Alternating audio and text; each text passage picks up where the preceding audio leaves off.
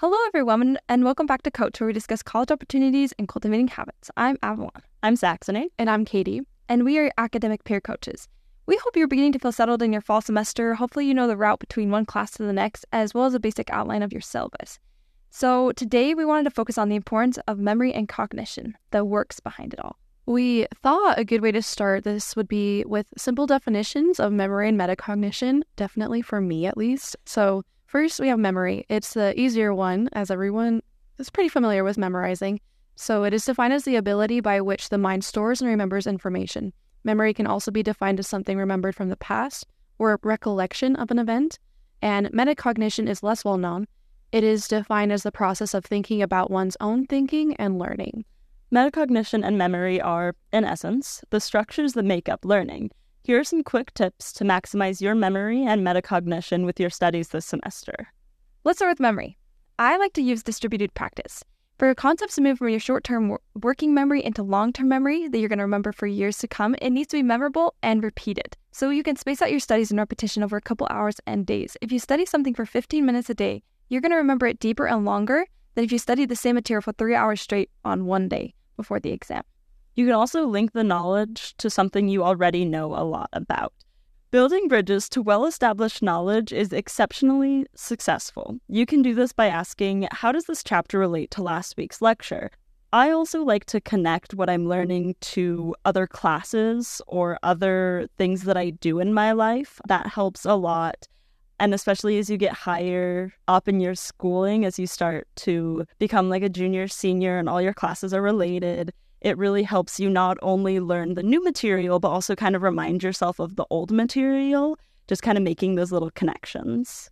Another thing to do is to sleep on it. Your brain is processing and storing so much information while you're sleeping. Kind of a funny experience I had with this is way back in middle school, I had this math project where I don't know, everyone was randomly selected for specific projects and I could not figure out this math problem. I couldn't figure out the pattern at all. And I just kept looking at it and there was nothing coming eh, to my brain. So I was like, you know what? I'm just going to take a nap. And I literally slept with the pages like right next to me. And in my dreams, I solved it. I don't know what it was, but I literally processed it. And I was like, oh my gosh, I'm enlightened. And I woke up and I wrote it down and it all checked out. It sometimes works out that way. So if you've been spending a lot of time struggling, memorizing, and figuring out problems, a great way to increase your memory is to review important information right before you go to sleep, even if it is just for a couple of minutes. That's awesome. I love that. There's nothing better than taking a nap, first of all. So, I wanted to hear some personal experiences from both of you. What have you found to be the most useful experiences or techniques to memorizing things? Because I know that you two probably have had some papers to memorize or poems or things like that. So, for me personally, I have to do a lot of memorization, but it's very different than your typical memorization. I'm not out here memorizing like math formulas or even the definitions of things. I'm memorizing 10 minute long speeches. For this year alone, I'll have about an hour's worth of speeches memorized by the end of the year. So my my memorization's a little bit different than what you usually experience in college, but I think some of my tips can kind of go over with that. It took me a while to figure out what works for me, but truly it is repetition it's kind of what we already talked about.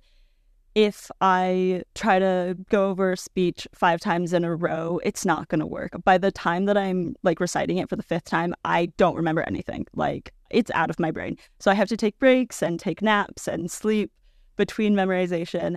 And then it's a lot of connecting the next section of your speech to something. So I would remember the next line in the speech.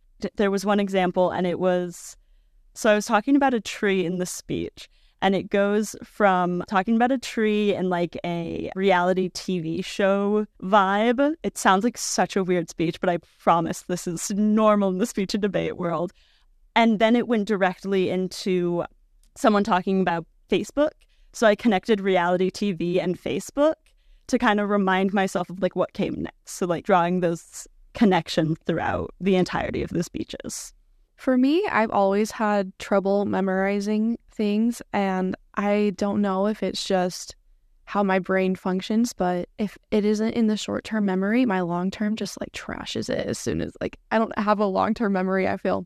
So when it comes to college and my school experiences, I've had to like brute force write things down over and over and over again. I feel like I'm Bart Simpson, where he's like writing down, I will not do this. And like, I don't know, just because that's the only way that I've found that I can actually memorize it long enough to, for it to be useful for me. An example is in high school, I studied for art history and I had to memorize 300 pieces of art, including their dates, the materials, where it was created, the artist, and their background. Naturally, for someone probably like Saxony, like, oh yeah, this art was made by this person, and it's easy to tell because this is their technique. I have it memorized. I had to write down bullet notes and had to memorize them just by writing it down over and over again. So sometimes you gotta do different methods to get things to stick in your brain. So let's talk about this. Why do metacognition and memory work hand in hand? That's a fantastic question. So as we have talked about at the beginning of this podcast, metacognition is thinking about our thinking.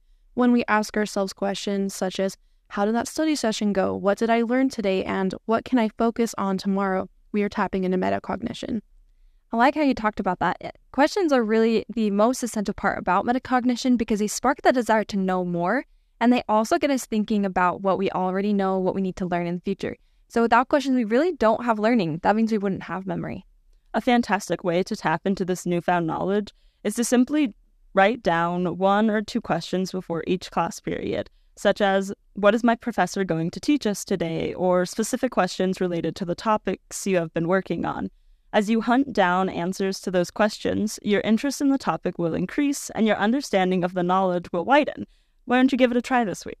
So, we've covered some fun tips and insights today. We hope you don't stop here. Check out thousands of resources out there on memory and metacognition.